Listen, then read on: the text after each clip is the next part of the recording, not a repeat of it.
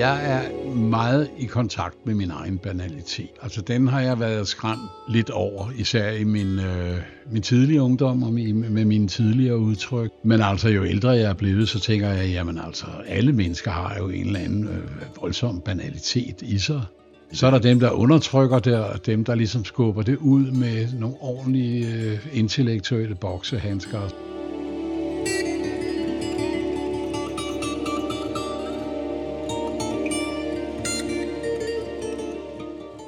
Velkommen til en ny Mediano Music Podcast. Jeg er som altid Jan Eriksen, og med mig her i POV's nye kontor-studie har jeg Søren Krav Jacobsen, filminstruktør, komponist, musiker og forfatter også for den sags skyld, og meget mere. Velkommen her i studiet. Tak skal du have. Søren. Dette er en musikpodcast, og det er jo ikke overraskende i den sidste egenskab, jeg har inviteret Søren her ind. Du har for nylig udsendt albumet Tranedans, øh, som vist nok bare er det femte siden Hænkeruder på motorvejen. Det er velkendt, som jeg var inde på, at Søren er filminstruktør og manuskriptforfatter, øh, og jeg tænker, at en nærmere præsentation burde være overflødig. Jeg har lagt en lille filmografi og en diskografi op på det site eller den app, hvor du har fundet podcasten, kære lytter. Ifølge DFI's site er du krediteret for 31 film. Altså, jeg er vel nok øh, krediteret for 13 spillefilm. 13, ja, og så Og- tv. To fire, ja, mellem 22 og 24 afsnit. Ja. Ja. Ja. ja. Så det er i den boldgade der, ikke? Den seneste øh, Lille Sommerfugl med Jesper Christensen og Karen Lise Mønster i de to hovedroller. Nu gætter jeg bare, men er det dit filmarbejde, der er en, øh, man kan sige, en væsentlig årsag til, at der går de der 22 år mellem det forrige album og så det, der kommer nu? Eller?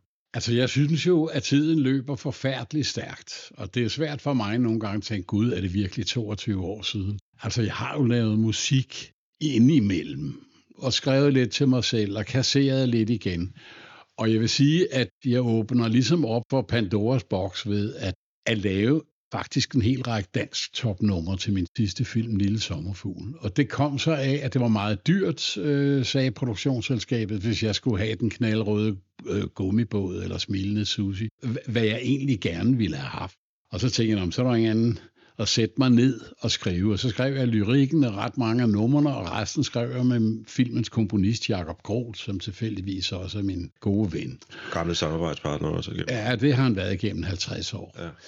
Øh, Så de kender hinanden ud og ind, og Jakob sagde også på et tidspunkt, at du har jo nogle gode sange, kan jeg mærke, når vi har siddet og rodet med det her lille sommerfuglskår. Skal vi ikke lave en, et album? Og så satte jeg mig et års tid, og indimellem skrev jeg lyrik og musik, og så gik vi i studiet, og det er jo over et år siden. Og så lavede vi så en deal med, at jeg kunne betale det, hvis jeg ville rette mig ind efter hullerne og musikerne i studiet, og derfor Mm. har det taget næsten mere end et år at lave det. Jakob Groth er jo filmkomponist og arbejder jo kun med de bedste, så Ja. ja. det er klart hans fortjeneste som producer, at jeg har virkelig haft et guldhold omkring mig. Lige præcis.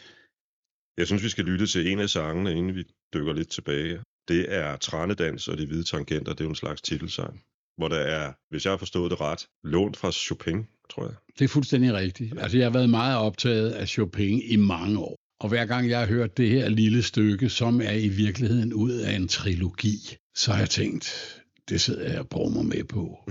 Det kunne jeg godt starte en sang over. Ja.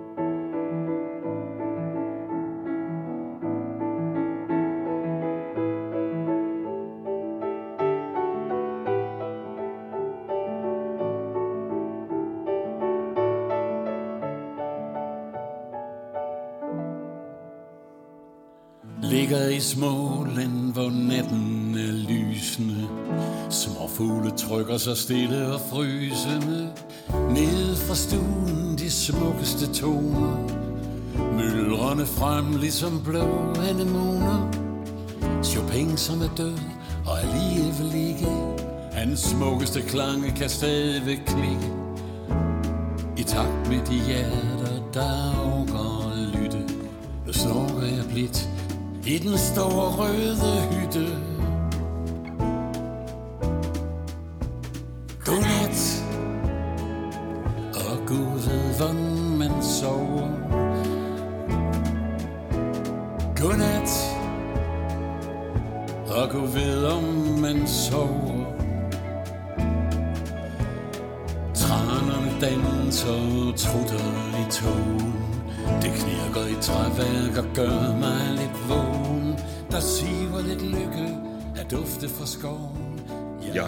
Inspirationen til denne her sang kom i et hus, du og nogle andre ejer i Sverige. Det er rigtigt. Sjöryden, jeg ved ikke, om jeg udtaler det rigtigt. Det, du, det udtaler du fuldstændig rigtigt. I Småland. Det er en forening, som altså vi er, vi, er, vi er fem, der ejer en forening, som hedder øh, Sjöryden i Sverige. Det har vi gjort i 50 år. Og det er et, det er et musikkollektiv. Altså, øh, vi spiller alle sammen i det kollektiv. Ja. Det har det blandt andet med min lidt yngre bror Peter, som også er musiker, og vi har faste trommer og scener og lys og ting og sager. Og vi spillede meget, især før i tiden. Hvad var det, der inspirerede dig ved, ved, ved, ved huset der?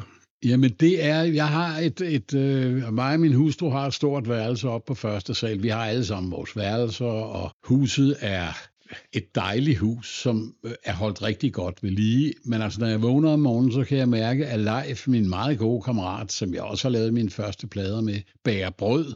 Men jeg kan også høre musikken, der kommer op igennem kulbrædderne. Og det er sådan set det, sangen handler om. Jeg synes jo, det er en meget lykkelig sang.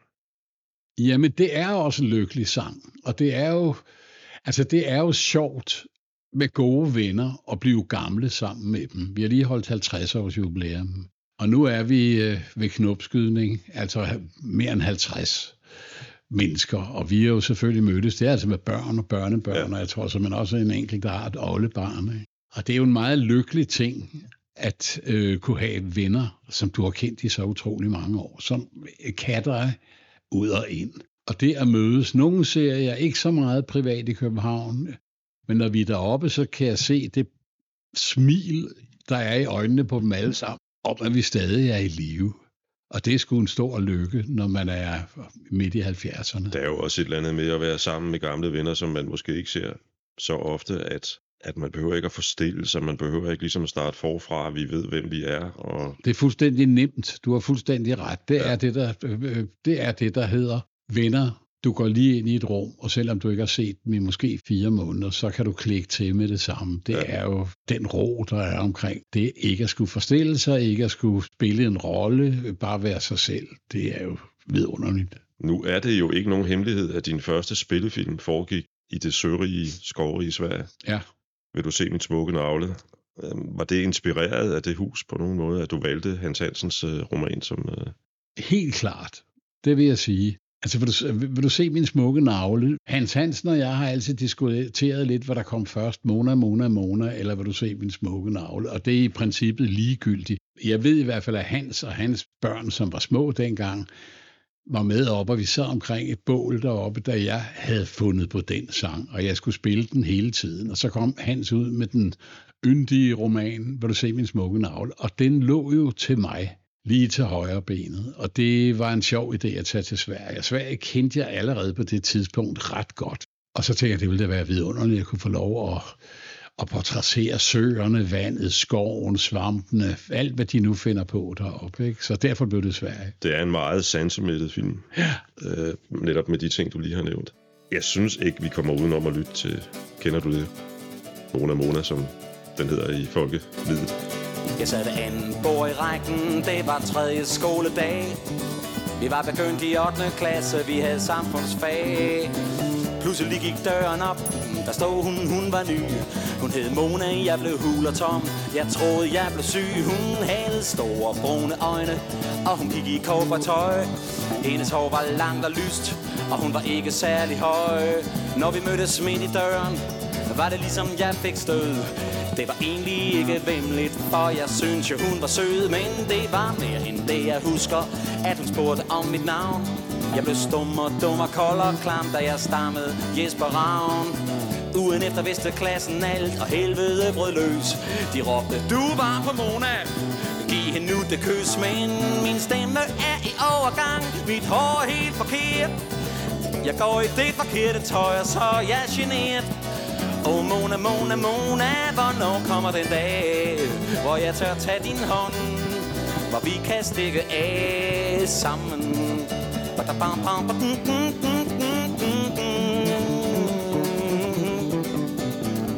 Mona tog det pænt, hun kunne se, at jeg havde det skidt. Vi talte sjældent sammen, og det hjalp faktisk lidt. Drillerierne holdt op, Alting virkede normalt Men inden i mig selv var der stadig noget galt Så en dag kom læreren ind Og gav os den besked At vi skulle på lejerskole op i Nordsjælland Mona-sangen, som de fleste nok kender den som og kalder den, er jo blevet en form for generationshymne i virkeligheden. Vi, der var teenager dengang, er nu enten pensionister eller på vej til at blive det. Det er i sig selv lidt sjovt. Men hvis jeg nu var landet i en form for tidskapsel dengang i 77, og havde sagt til dig, hvor stor den sang ville blive, havde du så troet på mig? Eller troede, Overhovedet ikke. troede jeg, havde spist for mange af de der svampe, du? Ja, det tror jeg nok, jeg havde tænkt, du havde. Ja. Altså, det var jo en sang, der aldrig blev færdig. Altså, jeg skrev den, sagde, prøv lige at høre den her, jeg spillede den nogle gange, og pludselig var vi i studiet. Altså, vi havde fået et pladeselskab til at finansiere, og så sagde jeg, jeg har den her, og så gik jeg i studiet med bassisten Michael Fris, og jeg spillede den én gang, og så sagde teknikeren, det kan du aldrig gøre bedre. At jeg spillede og sang samtidig, og Michael Fris lå på den der hurtige bas, Mm. og så gik Tom McEwen ind og lagde lidt rasleværk på. Og siden rørte vi ikke den. Og jeg, jeg tænkte ikke nærmere over det. Jeg synes, der var andre, jeg synes, der var andre numre på pladen, som var mindst lige så gode. Men det var jo ligesom den, der slog an, at det handler jo om, at kærligheden er kommet for at blive. Ikke? Mm. Eller forelskelsen. I det hele taget på dine, på dine to første album, det næste, det er Tur Retur, Ja, som udkommer vist nok i 77. ja. Øhm, der beskæftiger, beskæftiger du dig meget med, man kunne sige, ungdomsrelaterede emner. Forelskelse, vi har lige nævnt det. Der er også øh, angst, øh, mobning, er der en sang om, for eksempel. En, en meget sådan, Udenfor. ja, meget fed sang, faktisk. Ja. Diverse andre ting. Identitet i det hele taget. Ja. Og så sad jeg og tænkte på i går, var det dit arbejde i BAU's ungdomsafdeling, der var sådan, hvad kan man sige, gjorde, at det var de emner, du kom til at fokusere på? Altså, det tror jeg slet ikke, der er nogen tvivl om. Jeg starter i BAU i begyndelsen af 70'erne, og er der til 83, Mm. mm. siger jeg op, der er jeg blevet fastansat. Og jeg var vært på ungdomsredaktionen, og jeg var også filmproducer der. Og derfor var jeg jo viklet ind i ungdomsproblemer. Og det er jo klart, det smitter af, når du sidder og skal skrive lyrik. Og desuden skrev jeg i øvrigt til børneradioen meget, meget ofte sådan dagsaktuelle sange om lørdagen til Elit Nørholms børneprogrammer. Så jeg havde mægtig gang i produktionen. Og derfor så er det klart, at det sidder som splinter i, i den musik, jeg så skriver til mig selv. Og derfor blev øh, Tur og Tur, som jeg øvrigt lavede som en soloplade, den blev som den blev, og den blev klart farvet af, at jeg var ansat ja. i børne- og ungdomsafdelingen. Nu nævnte du lige Elit Nørholm. Var du også med til at lave sommerferiebussen? Mange år.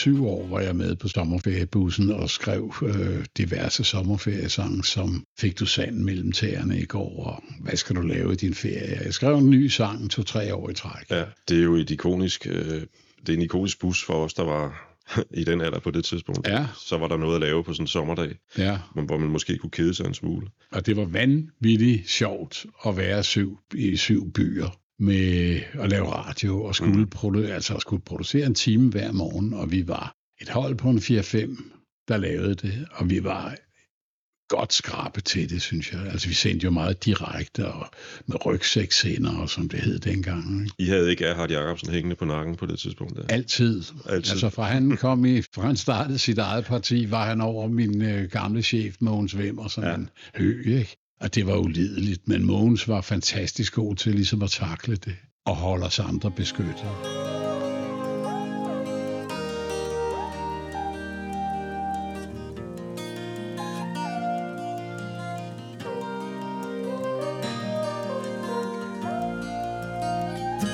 Det gynger, det gynger Der er tøbrud i isen og sovsen skiller Det er som et kæmpe nys når lierkasserne spiller Og du kan hverken finde hoved eller hale For du rødmer, når du skal grine Og stammer, når du skal tale. Hey Claus, De virvler rundt i dit hoved, Claus. De tanker du troede du aldrig skulle få. Der kommer flere når de kommer. Med piber og trommer. Som tordenskjold soldater står der altid ny. Som en rutebane.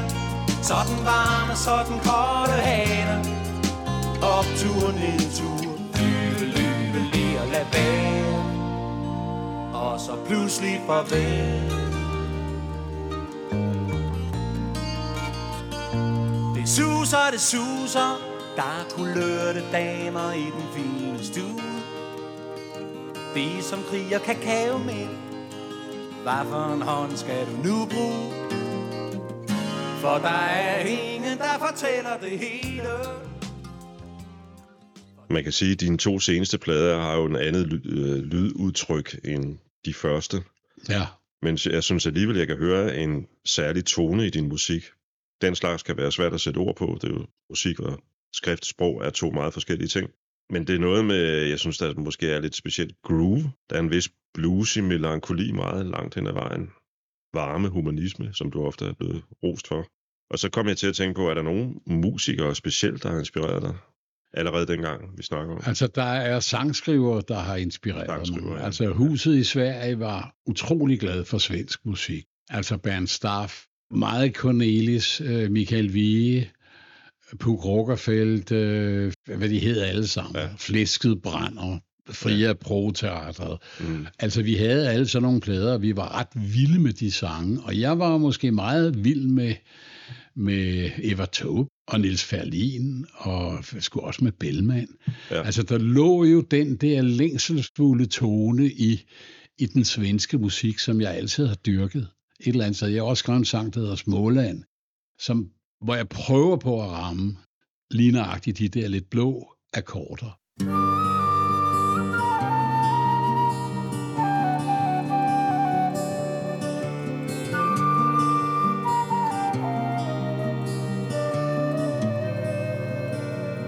Har en tyk, tyk duft af kogler Og jeg har muld på mine sko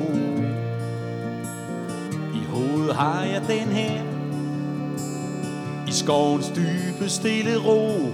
Jeg går i gåsegang af stien Der er træ, og der er en urt. Jeg har lige spist en frokost Så jeg er glad og hedder Kurt. Og jeg er i Småland ude midt i skoven. Jeg tramper rundt i Bellmans spor Og har en rædsom lyst til at synge.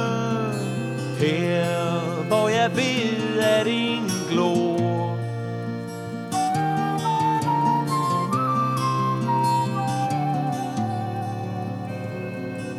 Jeg har aldrig troet på trold. Jeg er jo sund fra top til tå.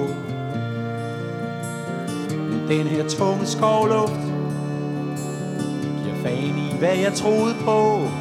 Den sniger sig ind som loddende stråler Og der intet slippe ud Nu går jeg i en tog Nu giver jeg op og flyver På de seneste to plader er der måske kommet sådan lidt øh, fransk inspiration. Ja, Er det noget, jeg bilder mig ind? Eller? Nej, det, det, det kan du godt sige. Altså, jeg har jo altid været Asnavour-fan, ikke? Ja, det synes jeg, man kan høre. Ja, men altså, det er jeg også. Jeg vil, og det var det sidste ønske, jeg havde. Og til, det, tilfældigvis dør Asnavour det år. Han laver jo et par koncerter uden for Paris. Ja, Øh, tre store koncerter hver år. Det er jo lige til, han er næsten 90. Og det havde jeg sådan drømt om, og det havde min kone sagt, det skal vi, men så dør Asnavour. Det er jeg lidt ked af, ikke? Men jeg, jeg, jeg, dyrker også andre franske fortolkere, ikke? ja.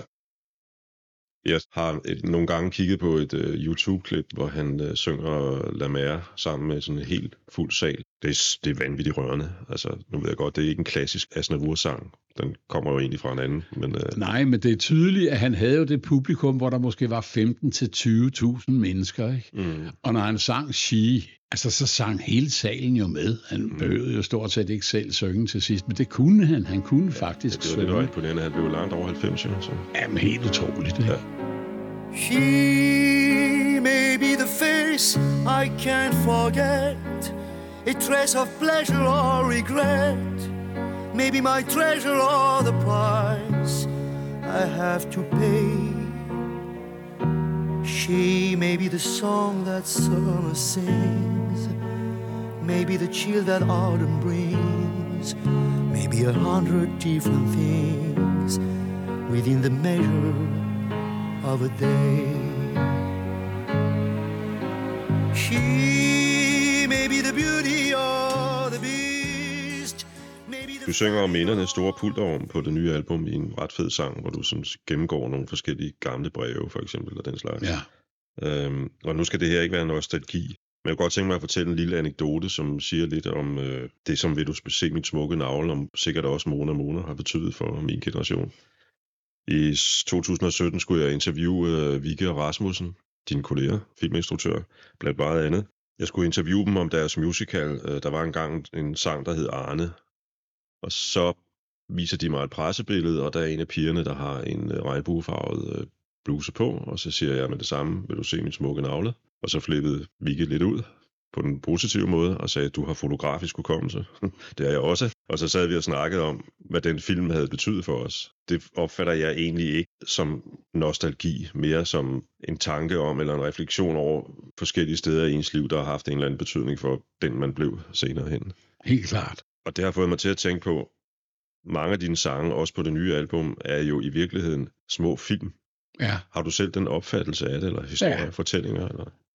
Altså, jeg har jo skrevet med på mange af mine film. Jeg skriver altid for. Det vil sige, at jeg er på den måde kontrolfreak.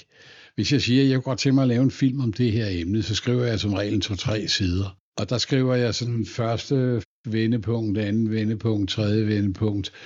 Og lidt det samme, når jeg for eksempel har ramt muren, og det gør man jo meget, når man sidder alene og skriver et manuskript, der skriver dialog og så videre, så har jeg haft mine mange guitarer omkring mig, og der er altid en, der trænger til at blive rørt, og så kommer der en historie en gang imellem. Skriver jeg en note, og det bliver meget ofte det, den har en, en, start, en midte og en slutning, og så kan jeg godt lide øh, det historiefortællende i din lyrik. Ikke? Ja. Det er der jo også i Mona, Mona, Mona. Den er jo. Ja. billeddækket af diverse skoleelever mange gange, som har sendt dem til mig, og så videre, og så videre. Ikke? Og så tænker jeg, øh, jamen det er nok mit. Jeg har tit tænkt, nu skal jeg skrive noget sådan helt ud i det blå, hvor, hvor du ikke kan hæfte op på navne, eller har en fortløbende historie, men er mere sådan en, altså der er utallige danske kærlighedssange, som, som ikke er bygget op på den måde. Og det, det kunne jeg egentlig også godt tænke mig at prøve en dag, når jeg bliver gammel. Nu nævner du lige, at, at elever eller unge sender ting til dig. Ja. Hvordan har du det egentlig med Mona i dag? Altså, Jamen, jeg, har det, jeg har det godt med hende, Mona. Altså, Mona har jo været øh, min flittigst beru- altså, brugte sang. Ikke? Mm. Altså, det kan jeg jo mærke, det kan jeg jo se på lister og så videre og så videre. Jeg har det ikke spor dårligt med den, og det har jeg faktisk aldrig haft. Det eneste, der trækker søm ud i dag, det er, at det er jo som at løbe en maraton og synge den. Jeg har det tekstforhold til. Jeg kan nemlig i øvrigt aldrig huske mine tekster. Dem har jeg altid med, når jeg er ude og Ja, optræde, og det er en af grundene til, at jeg ikke har gjort det så meget. Men, men lige Mona, Mona, Mona, der har jeg den samme hukommelse, som Otto Brandenburg havde, når jeg arbejdede med ham. At han affotograferede en side, og så kunne han huske den. Og nogle gange så sagde jeg, kan du ikke lige det der, kan du ikke droppe de tre ord? Så sagde han, det må du fandme ikke gøre, du. Så kan jeg overhovedet ikke huske lyd. Jeg, altså, hvis du fjerner noget, så, så kan jeg det ikke. Mm. Og sådan har jeg lidt med Mona, for den kan jeg næsten synge i søvne. Nu snakkede vi lige om men inspirationen fra, fra det svenske hus, Skovsøerne, øh, hvad hedder det, skoven i sig selv. Den, den er jo også inspireret af, af synet af nogle traner, så vidt jeg har forstået. Du nævner lige isfugle. Jeg, jeg opfatter, eller jeg, jeg har en fornemmelse af, at naturen også er en stor inspirationskilde for dig i forhold til lyrikken. Ja. Sangskrivningen. uden at, at være erklæret sådan øh, total naturfreak, så har jeg jo været spejder i 10 år i min ungdom, og jeg har jo gået utallige hikes rundt om i landet, og jeg er altid nyt at komme rundt. Jeg er altid nyt at se nye områder i Danmark. Fik jeg også lov til, da vi lavede feriebus. Og jeg har altid nyt at, at gå i landsbykirker, og derfor er der jo kirker i alle mine film. Men, og, og naturen, jamen, det er jo klart duftende. Sverige er jo duftende, en helt anden natur. et helt andet vand i det, det, det hedder jo sødt vatten på svensk. Altså søerne er søde og dejlige at bade i, og ligesom at døbe sig i blæk, hvis man, film, hvis man gør det en aften. Så altså, jeg er meget glad for natur. Jeg er meget glad for at finde svamper om efteråret og gå i duften om foråret. Og det er jo klart, det inspirerer vel også et eller andet sted. På det her tidspunkt, vi er der i øh, omkring øh, der, hvor du stopper med dit arbejde øh, på i DR 83, sagde du. Går så den vej, der hedder filmen, men dog udsender et par plader senere. Nogle overvejelser, om det egentlig var musikken, du egentlig ville koncentrere dig om? Nej, jeg var, jeg var ret stålsat på, at det var filmen, jeg ville fokusere ja. på. Altså, jeg synes, jeg synes øh, selv, jeg havde fat i den lange ende der. Og jeg havde meget svært ved at se mig selv stå på en scene som 60-årig, øh, måske som et eller andet ringvrag. Altså, det skal jeg så love dig, at jeg kom til, fordi øh, den sidste koncert spillede jeg i 2014. Jeg har altid skulle drives lidt op på en scene. Jeg har altid været totalt forundret, når du ser de unge løver på 16 år i X-Factor, der kommer ind, som om de aldrig har bestilt andet. Altså mm. der har jeg ligesom, der er jeg født med en naturlig generthed. Øh, jeg skal lige tvinge mig til, når jeg først står der, så må det, må det bære der briste. Men altså lige troen på, at det er den ting, jeg er virkelig god til, den har jeg haft sværere ved med musikken, end jeg har haft med filmen. Albummet Isalena udkommer i 2001. Ja. Og så vidt jeg husker, er den seneste film på det tidspunkt Mifunes sidste sang. Ja, det passer meget godt. Var dogmebevægelsen, eller dit eget personlige arbejde med dogne, med til at skubbe på som sangskriver? Overhovedet ikke. Altså, på det tidspunkt var, var dogmebevægelsen så stor. Det internationale publikum elsker jo bevægelser. Mm-hmm. Og det var Thomas Winterberg, Trier, mig, Christian Levering, og vi var jo de første. Ja. Og vi blev borget rundt, og vi vandt jo priser lige meget, hvor vi kom frem. Så jeg vil sige, at det er lige før, det satte mig i stå med at, at, at, at digte. Altså, jeg synes, det er lidt jeg synes, det er lidt korrumperende at virkelig have meget succes. Og det har jeg jo prøvet den ene gang. Altså, det? Ja, det kan jeg ikke sige. Altså, jeg blev smidt rundt i verden. Jeg tror, jeg var i Amerika to-tre gange og lavede presseture og alt muligt, og blev kørt rundt i limousiner og vandt sølvbjørn i Berlin og blev hævet frem og så videre og så videre. Og på en eller anden måde punkterer det i hvert fald min kreativitet. Så der gik jo flere år, hvor jeg tænkte, nå okay, det kan godt man skal lave noget andet.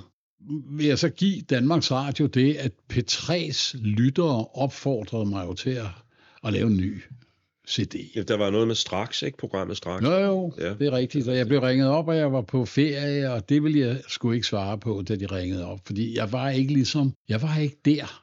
Men samtidig baksede jeg med at komme videre efter mit fune. Og tredje gang sagde jeg ja. Og så skrev jeg en ny øh, CD, og det blev jo på alle måder sjovt. Og der begyndte jeg så at spille koncerter igen med et, et lidt andet setup end det, jeg så kom ja. til et fra 2010. Ikke? Det skal lige siges til jer, der lytter, at, at det, som så vidt jeg husker skete, var, at man begyndte at spille især Mona Mona enormt mm-hmm. meget i det der straks-program, ja. som var et enormt populært uh, formiddagsprogram, tror jeg, eller også var det aften. Og det viser sig, at uh, det var vel en prøveklud fra deres side, men det viser jo, at, at der var så mange historier omkring den sang, og som du selv sagde før, publikum, der kom rigtig mange uh, opfordringer. En af de sange, som jeg kan huske fra dengang, og som jeg stadigvæk er vild med, det er den, der hedder Berlin. Min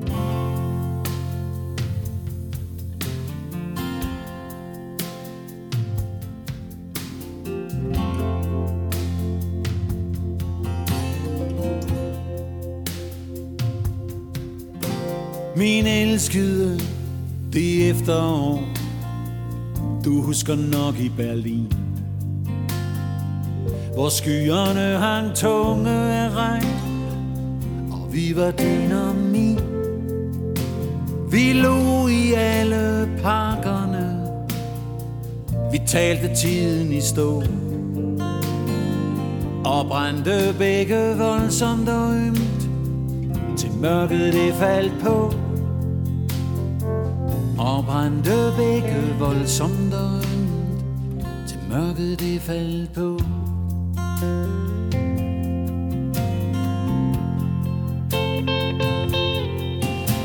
Og regnen faldt i lygter skær Ved resterne af den mur. Som før havde delt Europa I frihed og i bur. Jeg tog dig stille i min favn Og druknede mig i dit hår. Men du der før var spirende vågen som jeg var inde på øh, lidt tidligere, så er, og det var omkring filmen, øh, vil du se min smukke navn, og det gælder navne, og det gælder jo alle dine film. De er meget sådan sanselige, de er meget sansemættede. Og Berlin, som vi lige har hørt, er det i særdeleshed, synes jeg. Vi har fornemmelsen af at vandre i parken. Vi har fornemmelsen af regnen på ruderne. En ustemt violin. En ustemt violin, det er skide godt udtryk, fordi så har man en eller anden fornemmelse af noget, der ikke er helt rigtigt her. Ikke? Din brune ryg, der siger nej. Så får jeg lyst til at spørge, hvordan opstår sådan en sang som den? Den opstår ved, at min hustru igennem 44 år, og jeg har rejst meget i store byer, fordi det trives hun bedst ved. Altså det tog mange år for en øh, overtale til at tage med til New York. Jeg havde været mange gange i Amerika, før hun tog med. Men vi har været i Rom, Paris, London, Madrid og så videre, og så videre. Og så på et tidspunkt er vi meget i Berlin, efter murens fald, hvor vi cykler, og i øvrigt begge to elsker det. Jeg synes, hun inspirerede mig til den. Og så vil jeg sige, at min hustru har aldrig været min største fan. Jeg tror, hun synes, at jeg er en udmærket sangskriver og så videre, og så videre. Men det er ikke det, som, som vi to klikker vidunderligt på. Og jeg har altid tænkt, kan jeg skrive en sang en dag, som virkelig rammer hende? Ikke? Så gør jeg det. Og så havde jeg arbejdet i et stykke tid øh, og tænkt, det er en sjov idé at synge sig igennem øh, Europas store byer. Jeg kan huske på et tidspunkt, da vi var i Norditalien. Vi rejste med nogle venner, og jeg sagde, man må også kunne skrive noget om Torino. Og det var der, vi skrev de berømte ord, der hedder, en yppi hippie fra Torino kom galt afsted og fik Bambino. Det grinede vi meget af. Men altså, det, var, det kom efter, jeg havde skrevet Berlin. Og Berlin havde jeg godt fat i, fordi den handlede jo om hende. Den handlede jo om mig. Den handlede om stærke meninger og holdninger. Den handlede om, at hun var dejlig. Og jeg kan huske, da jeg spillede den for hende, for jeg indspillede den på min lille båndoptager op. Og der kan jeg huske, at jeg fik hende. Jeg kunne se tårn, der kom mm. rullende og så videre og så videre. Og det gennemlyste mig med en enorm glæde, at jeg tænkte, endelig, endelig. Og så tror jeg også, det er en sang, hun har holdt af øh, hen ad vejen. Jeg, jeg havde egentlig tænkt, forberedt mig på at sige, øh, nævne en sang, som men nu har du så nævnt, nævnt den selv. Ikke? Jeg, jeg synes jo på en eller anden måde lidt, det er din she. Nå, okay. Øh, fordi der, ja. der, i min verden er der visse sange, øh, jeg skal ikke sidde her og ramse alle mulige sange om, men der er visse sange, der har et eller andet det, eller ja. der kan vise knif, som det hedder på tysk. Og det synes jeg, den her sang har. Igen. Det kan man jo kun blive glad for at høre. Ja. Altså, det, jeg har jo spillet den meget live, og har altid nyt at synge den. Og det er ikke alle mine sange, jeg nyder at optræde med. Hvordan har du det egentlig med din film? Jeg ved ikke, om du ser dem, måske, om du stadigvæk kigger på dem en gang. Jeg har det sådan med stort set hele min filmproduktion. Altså hold tv udenfor, fordi det, det er ligesom et led længere ude. Nogle gange mm. går man ind og eksekverer, det vil sige, at man er en hyret hånd til noget, der allerede er i gang.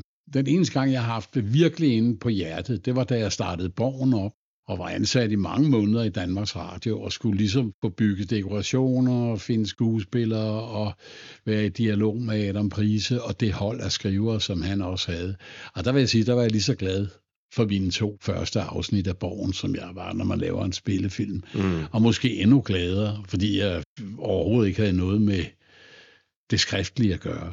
Det havde øh, Adam Priser og hans skrivehold jo. Ikke? Jeg har altid haft det sådan med mine film. Jeg har altid haft det sådan faktisk, at jeg var meget utilfreds, når de var færdige. Ikke sådan, at jeg gik rundt og skældte ud på folk, men altså indeni tænker jeg, hvis jeg bare kunne slippe på premieren, ikke? Mm. for det her er der noget værre lort. Og så, kunne jeg, så kan man selvfølgelig, man får dommen lyn hurtigt, så kan jeg jo se, hvis det ikke er det. Men der skal, den har, altså mine film har ligesom en, en inkubationstid. Altså jeg skal, hvis jeg ser dem et par år efter, kommer jeg til at holde af dem. Jeg var for eksempel ikke specielt vild med drengene fra St. Peter. Jeg synes, der var mange ting, man kunne lave om.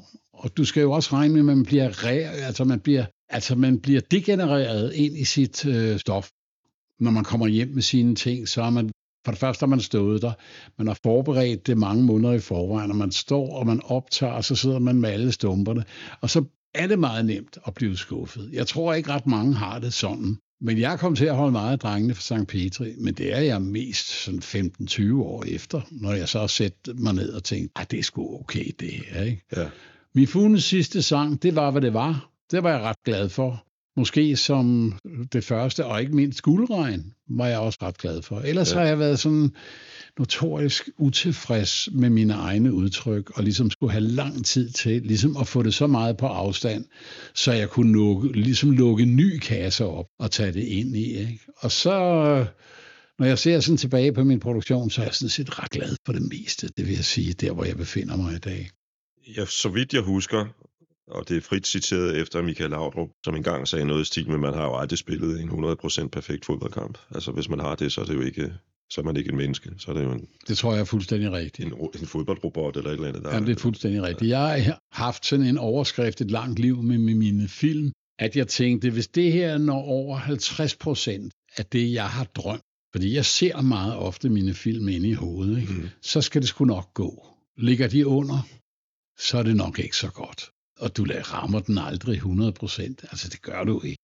Jeg har nogle gange tænkt på, for jeg ved intet om at, at, at begå film, at det må være svært nogle gange at lave de der snit, der skal gøres, for du sidder vel med et rå, råmateriale på et eller andet tocifret, eller måske ligefrem trecifret antal timer, ikke? Mm-hmm. Det er noget af det, som du ser, når du, når du tænker tilbage på filmen, og måske ikke altid er lige tilfreds, at den kunne godt have været Ja, det kan du godt sige. Altså, øh, jeg vil gentage, at vi her i det her land har fanden i hælene, når vi laver det. Det er meget, meget svært lige at stoppe op og tænke sig om. Sådan var det ikke, da jeg lavede Drengene fra St. Petri, Skyggen af Emma og så videre. Så videre. Der havde man som regel 10 uger til at lave de her film på. I dag har du jo det halve. Mm. Og så ja, du har ingen overtid, og du har ikke noget, og, og så videre, og så videre. Så nogle gange skal du jo lave otte scener om dagen. Og jeg tænker på mine unge kolleger i dag. Jeg har stor respekt for, at de kan hamre den hjem, ikke? fordi jeg synes, det var svært indimellem til sidst at holde det tempo. Fordi jeg synes, ligesom kæden røg af mentalt. Drengene St. Peter, kunne du alligevel tænke dig lidt om. Du kunne pille lidt mere ved lyset. Du kunne øh, sidde med din fotograf og ligesom lave filmiske metaforer. Fordi jeg har altid haft det sådan, at jo mere dialog jeg kunne skære ud og fortælle i billeder, jo bedre blev udtrykket. Og det, de sidste år, især når du arbejder på tv, så er det sgu med fanden i hælene. Ikke? Mm. Inden vi springer til Tranedans, så skal vi lige have en sang til fra Isalena, som hedder Mia Maria. Også den gjorde indtryk på mig, dengang jeg hørte pladen, og i øvrigt skulle forberede mig til at interviewe dig på, i et studie ude på Frederiksberg, så vidt jeg husker. Den sang, den øh, indeholder, så vidt jeg opfatter den, en fars tanker om sin datter, tror jeg. Fuldstændig rigtigt.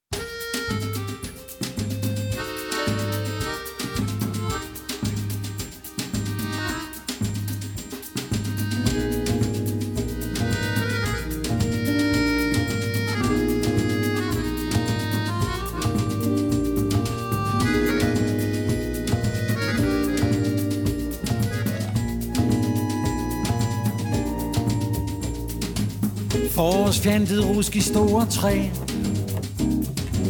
Læse i avisen, hvad der sker. Øjet fanger roden i en refleks snart fire år. Kigger ned på plænen, hvor det lille nummer går. Mia Maria, hun leger i vinden Med mudder på jakken og flagrende hår.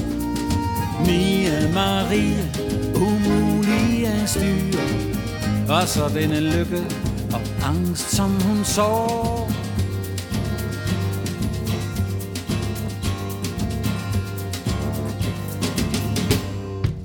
Knirke i sin stol og finde ro. Blade hurtigt om på side 2 Læse bag hver linje ting, man alt for godt forstår. Prøve at fortrænge, at vi høster, som vi så på en måde er det med, med et udtryk, som nogen måske opfatter som lidt negativt, men på en måde er det jo et banalt emne. Forstået på den måde, at forældres forhold til deres børn er jo ligesom øh, menneskehedens salt, om man så må sige. Men det, handler om den øh, kontinuiteten i slægten og så videre. Men du skal ikke tage fejl af, jeg er meget i kontakt med min egen banalitet. Altså den har jeg været skræmt lidt over, især i min, øh, min tidlige ungdom og med, med mine tidligere udtryk. Men altså, jo ældre jeg er blevet, så tænker jeg, jamen altså, alle mennesker har jo en eller anden øh, voldsom banalitet i sig. Så er der dem, der undertrykker det, og dem, der ligesom skubber det ud med nogle ordentlige øh, intellektuelle boksehandsker osv. osv. Men jeg har altid øh, lavet mig kunne gribe af noget, som på en eller anden måde er banalt. Gerne hvis det er fortalt originalt. Og det har jeg ikke haft spor imod at køre, og, og ligesom at køre ind i mine udtryk, både i mine film og mine sange. Men det er jo intet på, på noget tidspunkt, på, på intet tidspunkt sentimentalt, altså hverken din sang eller, eller din film, så der må jo være en eller anden, øh, igen, det er svært at sætte ord på, men der er jo en eller anden hårfin grænse fra det og banale, og, og ja, det er banalt. Livet er jo banalt dybest set, fordi... Ja, ja. men det, det, derfor er jeg jo også... Altså, jeg tror, jeg er fantastisk svær at sætte i bås som sangskriver i forhold til Parnasset som jeg, hvor jeg jo kender nogle af dem og så videre, så, og jeg øvrigt er fuld af respekt for, hvad de i øvrigt laver. Ikke? Men de kan jo ikke rigtig finde ud af, hvad jeg er. Er jeg filmmand? Er jeg øh, manuskriptforfatter? Er jeg sangskriver? Er jeg sanger? Hvad er jeg egentlig? Og så udkommer jeg, som jeg plejer at sige, jamen jeg udkommer meget tæt. Der er ikke mere end 20 år imellem. Ikke? Men til gengæld så har jeg sgu noget på hjertet, når, når det kommer ud. Ikke? Ja. Og det kan du også høre i musikken. Altså hvis du, du nævner med Hinkerud, og du nævner øh, uh, Tur Retur, og vi har også, hvor du ser min smukke navn. Alle har jo, altså de første plader har jo det der, den, den meget poppede lyd, ikke? Altså med Moog synthesizer og så videre, og så videre, og så videre. Isalena, som jo handler om noget på et tidspunkt, hvor jeg har halvstore børn så handler det selvfølgelig om familielivet, og, det, og lyden er en helt anden end på den skive. Det ja. hedder det jo ikke, nu kalder vi det det, altså på Trandans, som jeg har lavet nu, som er tydeligt, at det er en, øh, en ældre mands øh, levet liv, som jeg prøver at synge om. Og derfor er musikken også fundamentalt anderledes end på mine andre udgivelser. Og det, det er jeg rigtig glad for, og jeg synes virkelig, at Jacob Groth, og især det guldhold, med ham som guitarist selvfølgelig, har, har formået at fortolke sig rundt om mine ord og min stemme. Der er jo noget, synes jeg stadigvæk, en, lad os kalde det en DNA-grundstamme af den her svenske visetradition, som du var inde på. Ja. Noget af det, der, der kommer jeg stemningsmæssigt mere over i, i det, man i vores dag kalder amerikaner, som i virkeligheden er en enorm bred boks, man kan putte alt muligt ind i. Ikke? Men, men sådan noget sådan det lidt afdæmpet John Hyatt eller et eller andet i den retning der. Og jeg kunne godt tænke mig at sige et par ord om, inden vi hører et stykke musik om, om pladen. Der er et par sange på, på den plade, som har i, i, i hvert fald i en vis udstrækning gjort mig en smule klogere på at være det sted i livet, hvor jeg er lige nu. Jeg, og det er jo ikke fordi dine sange indeholder en facitliste eller noget i den stil. Det skal sange helst ikke. Men altså sange som for eksempel Det tabte sprog, Vand til det blå, sådan en som dig, øh, sætter ord på nogle af de der ting med at være noget til et sted i livet, hvor man tænker tilbage, men også tænker meget over, hvor det er nu, og prøver at omfavne. Ikke? Ja. Der har været mange kampe hen ad vejen og sådan noget. Ja. Man har top, man har tabt, og man har vundet, men et eller andet sted er man nødt til at omfavne det hele. Ikke? Jeg, jeg ved ikke, hvad man ellers skulle, hvis man skal gå ind i sådan sin alderdom med en vis glæde. Og det har jeg gerne øh, ville fundet i rillerne. Nu taler jeg igen sådan plade metafor. Ja, ja, ja. Og det har øh, musikerne, altså Søren Møller, Christa Bødskov, Ole Bo og Jakob, det har de jo forstået til fulde, at hvad skal han pakke ind i her, ikke? Og så kan du mærke, at Mona Mona er rigtig langt væk. Altså, det er hun jo også i virkeligheden, ikke? Mm. selvom hun er der lidt endnu, Måske. et eller andet sted. Ikke? Øh, og så tænker jeg, hvor er han så nu? Det er, der er jo meget vals der er, ja. øh, på pladen, og det er jo fordi valsen, synes jeg, er dejlig at synge til. Ikke? Og laver jeg en mere, og det kunne jeg sagtens finde på, så bliver det meget mere optempo. Øh, hvis jeg kan få lov at synge i det halve, altså i mange flere huller, end jeg gør på Tranedans, som jo, det var politikken, der skrev, han vil hellere skrive en digtsamling, sagde den venlige anmelder. Og det er ikke rigtigt. Altså, det, kan, det, det forstod jeg ikke. Det prøvede jeg ligesom at læse mig ind på. Men, det, men, men ordene, lyrikken, er da vigtig. Og fordi det er lidt bredt, jeg mener, der er ingen sange på Tranedans, der sådan lyrikmæssigt har lige så mange ord som Mona, Mona, Mona. Og det er stort set noget af det første, jeg lavede på den første plade. Men jeg vil sige omkring min lyrik, jeg arbejder kolossalt meget med ordene. Jeg kan ikke synge hvad som helst. Der, der er øh, øh virkelig gode danske sanger, som stort set kan synge alt. Men jeg pusser mine ord til, så de blender ind ligesom et, et øh, instrument.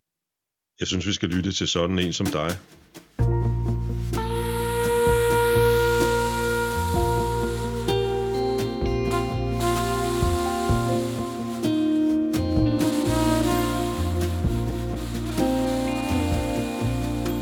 Vi fløj på hvide vinger I nattens poesi. Det er sådan et digt, du egentlig ikke kan lide. Sådan en som dig. Vi så de store skibe Der stille gled forbi. Med lys og fest og latter indeni Bare du og jeg. Fodaftryk i sandet Som havet viskede ud. Din visken og din latter. Din salte hvide hud.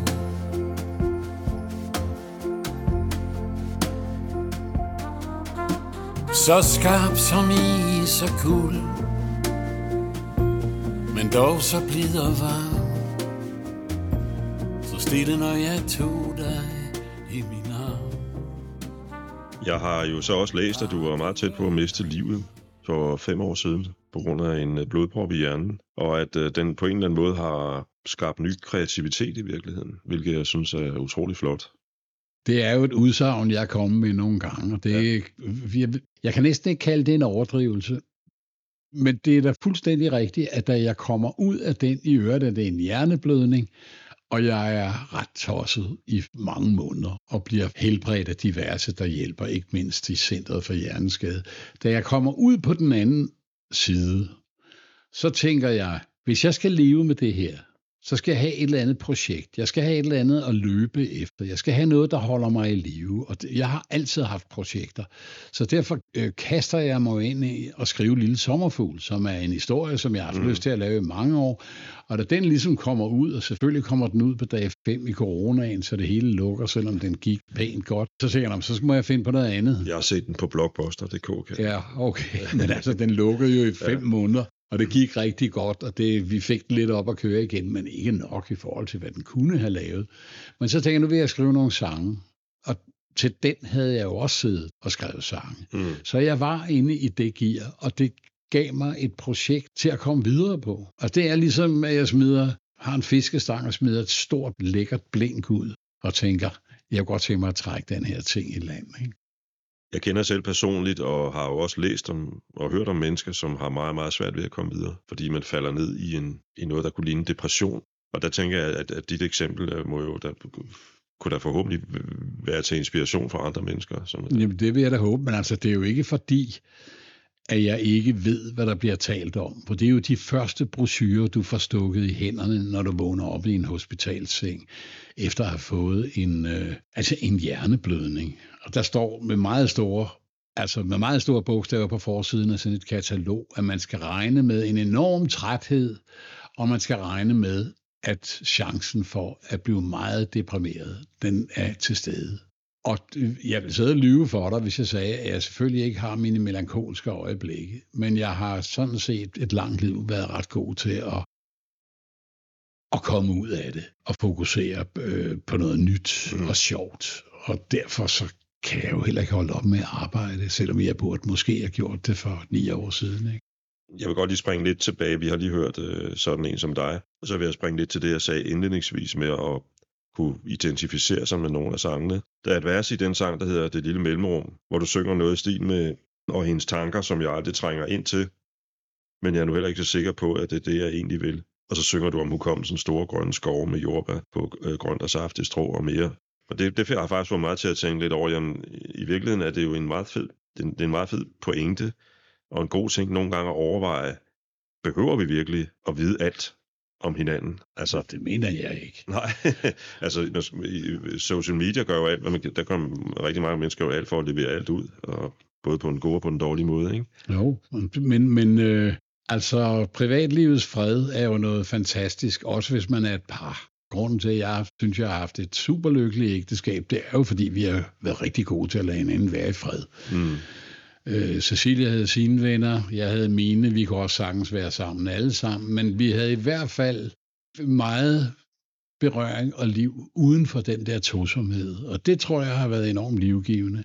Og desuden er min hustru øh, hun buser ikke ud med alt. Altså, hun har den mystik, som en dejlig kvinde skal have, og, og, og det skriver jeg jo også om her.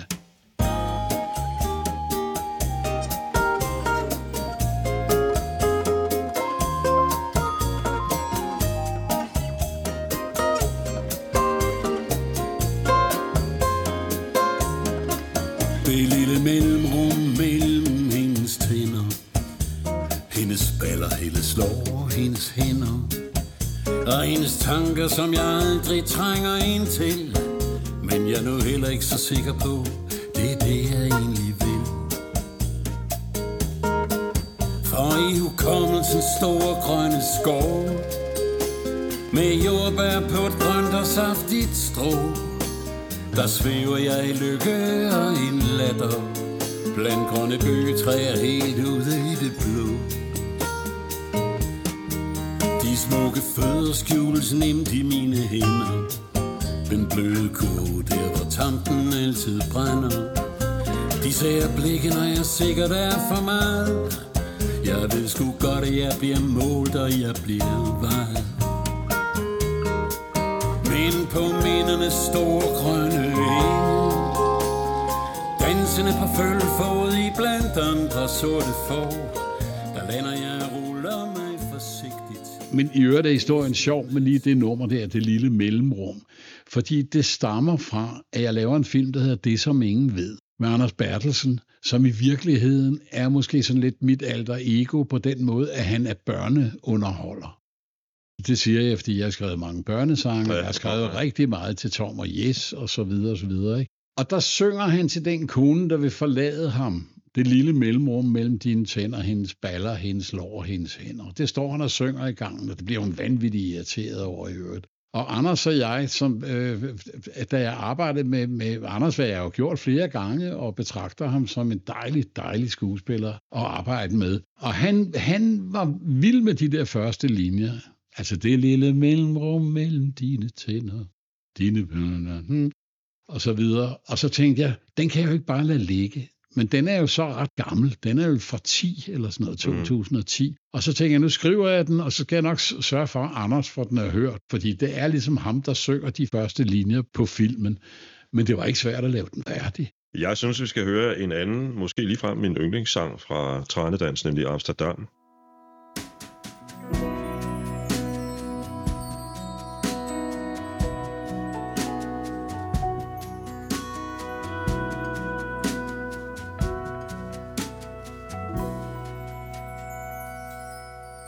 Der gik store skibe ned I hans hjertes røde flod. Hun havde visket noget til ham Som han ikke helt forstod. Netter uden indhold Manglende kemi Lysene dansede i kanalen og så var det forbi Oh Amsterdam. Mm-hmm. Det var der, det skulle blomstre Hende og ham. For sol og tulipaner Nye drømme, smukke planer. Smidt på porten med der gik store skibe ned. Det er fandme ja. også banalt i hans hjertes røde flod, ikke? Jo, men det er, jo, det er jo en lille film i sig selv nærmest, den sang. Ja, Jamen, det var på et tidspunkt, synes jeg, at jeg synes, der var utrolig mange sange, øh, som ligesom to kvinders point of view. Og her tænkte jeg, her der, altså Jolene, Jolene, ikke? Altså, mm. det kan man så sige, den inspirerer nok lidt til at sige, jeg bliver også nødt til at lave noget, om ikke en Jolene-sang, så i hvert fald en sang om en fyr, der bliver forladt. Og Amsterdam, det er Jacques Brels store glansnummer. Det er en af de, mine franske helte. Han har nemlig også en, en sang, der hedder Amsterdam. Men jeg havde tænkt, at jeg skal sgu også lave en sang, der hedder. Amsterdam.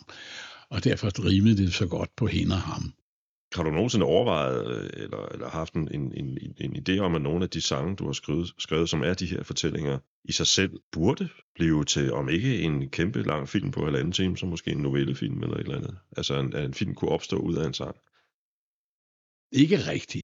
Det er ikke rigtig tænkt. Altså, hvis det, jeg har jo i, i, flere gange oplevet nogle af mine øh, sange blive billeddækket.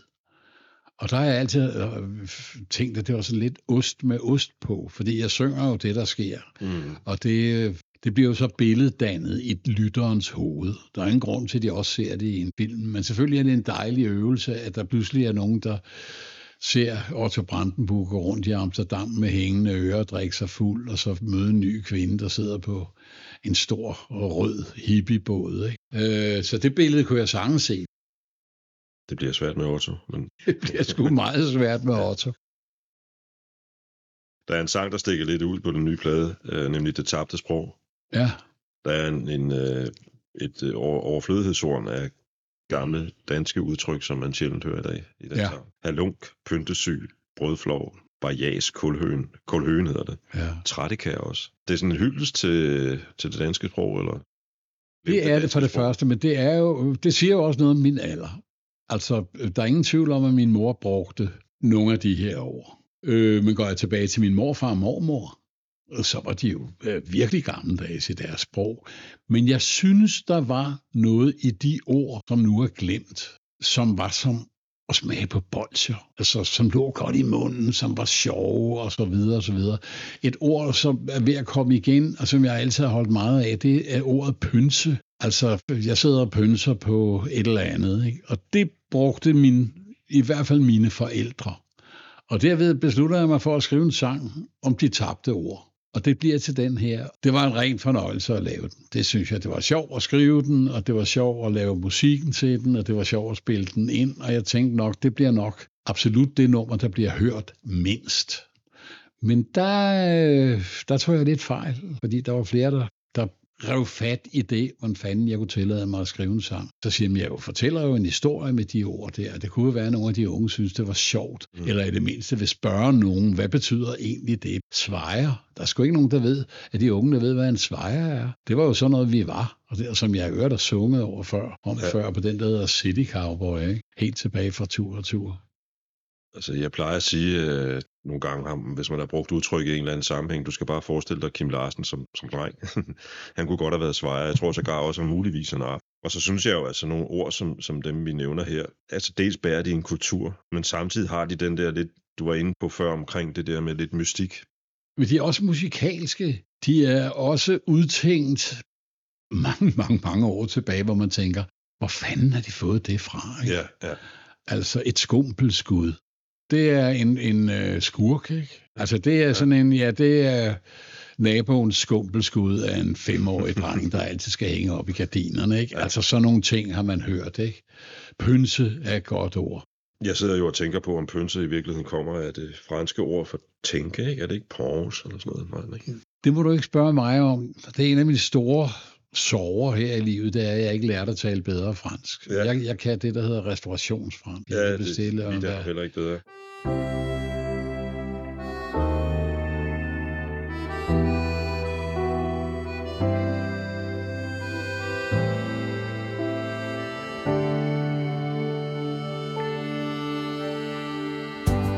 Jeg sidder og pynser i kornmodspullernes stillhed. Hvorfor spørge ind til, når man bare kan spørge om? Halunken er evigt på spil i de tusinde struber. Det er nemt at fortrænge det glemte, vi sagde, da vi kom. Ord er som stjerner, der lander i hår, når det sneer. Sarte og svidende, smukke og smeltende væk. Toner skiftes ud i de små nye struber. Jeg synes, jeg er pænt tit blevet konfronteret med, hvor heldig min generation var. Meget ofte lidt anklagende. Altså, det var jo så nemt dengang. Og der har jeg inden for min métier øh, mange gange sagt, jeg ved ikke, hvad det er, du sidder og snakker om, hvis du taler med en ung instruktør, der ser bebrejdende på dig. øh, og siger, ja, det er godt, at de fik det hele for ærende, og så videre, og så videre. Men altså, så sagde jeg, herregud, der var en tv-kanal, da jeg startede med at lave film, og det Danske Filminstitut producerede 12 spillefilm om året. Altså i dag har I Ja, I har jo hundredvis af steder, I kan komme af med jeres ting, og der bliver jo produceret som aldrig før.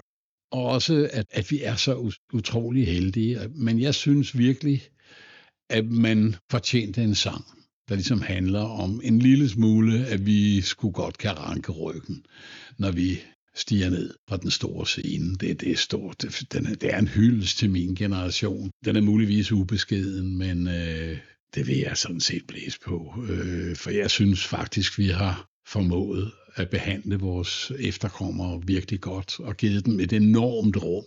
Nogle gange tænker jeg, at de har skulle fået for meget, ikke? Men det har vi da. Altså, vi, har da, vi, vi er da forældre til en generation, som jeg overhovedet ikke kan kende, når jeg ser på min egen generation, og hvor jeg er vokset op, hvor det var mere med kæft, trit og retning, og opføre dig ordentligt, og det ja. eneste, der tæller, det er, hvad du har i lønningsposen, den første, og så videre. Smaller og kår, om man så må sige. Selvfølgelig. Altså, vi, jeg ved ikke med dig, men vi er jo mange, der vokser op med grøddage, og du ved.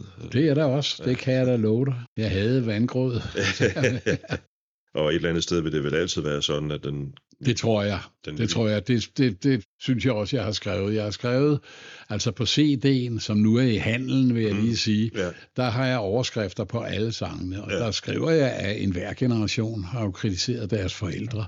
Og det har vi selvfølgelig også fået. Men altså, de bør lige tænke på, at der er sgu også noget godt at sige om, om min generation, synes jeg. Jeg tror, vi slutter af med den sene dag. Du har jo sådan set besvaret et af mine spørgsmål i den sammenhæng, nemlig om, om det også er den sidste. Men det er det jo ikke, fordi du sagde før, du kunne da godt forestille dig lidt. Så ja, synger man jo bare på en anden måde. Altså, du får mere og mere af din skræmmede personlighed ind i dine stemmebånd. Ikke? Altså, man kan jo godt mærke de smøger, jeg har røget, men holdt op med for mange år siden. Ja. Ikke? Og måske også det liv, man har levet. Og, altså, kan man frasere, og kan man ligesom øh, leve sine ord? så tror jeg da godt, jeg kunne forestille mig at blive ved. Altså, Ingen tvivl om det. Hvis man lytter til selv de sidste af Johnny Cash's uh, American Recordings-plader, så hører man da en fuldstændig nedslidt stemme med så meget udtryk, så det næsten, det er nemlig rigtigt. Så næsten gør ondt. Ikke? Ja, Dylan har også forandret så meget. Ja, ja. Waits har altid været der. Altså, sådan er det, ikke? Tusind tak, fordi du ville lægge vejen forbi, Søren. Det var hyggeligt. Tak skal du have, ja.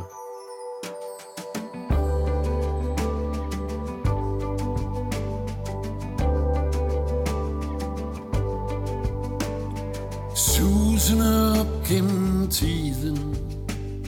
Med oprør, rå og raballer Står vi nu vindblæste yderst på broen Indhentet af vores alder Her hvor vi står i den sene dag Her hvor vi står og kan se os tilbage. Os der slap ud af den snævre port var et gammelt Europa i flammer. Kom drenge og piger. I taknemmelig sang Vi tog den lykkeligste bid Af tidernes gang. Vi fik sludrende skærme Og i sværme Vi fik bingo, bibib og mobil. Lad os sende det hele et smil Og gå oprejste ned Fra den store scene.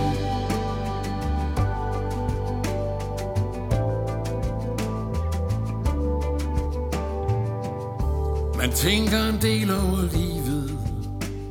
Hvad handlede det egentlig om? Møller, der drejer i glimtende vand en krusning af, hvorfor vi kom. Vi gjorde nok ikke det hele så godt, som vi kunne. Måske gør de nye det bedre endnu. End os, der slap ud af den snævre port. Fra et gammelt Europa i flammer. Kom drenge og piger. I taknemmelig sang.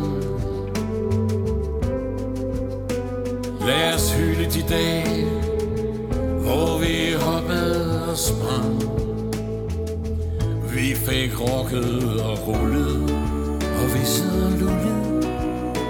Vi fik olie og hvidløg og bil. Lad os sende det hele et smil. Og gå og rejse ned fra den store scene.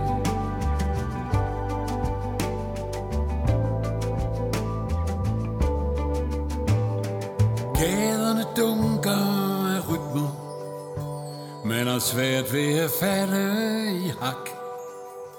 I en portvins dunkel stue Visker en tung hør taknemmelig tak. En krumbøjet hånd Lidt plettet og ro Tiden rullede afsted Vi indhenter nu. Os der slap ud af den snævre port fra et gammelt Europa i flammer drenge og piger. I taknemmelig sang. Vi fik der tændt et par lys Her i dagene vang Hvor stadig få har for meget Og færre for lidt Og langt mindre spansk rør en kys. Lad os møde det strålende og gå op, rejs ned Fra den store scene. Lad os møde det strålende lys. Og gå op, rejs ned Fra den store scene.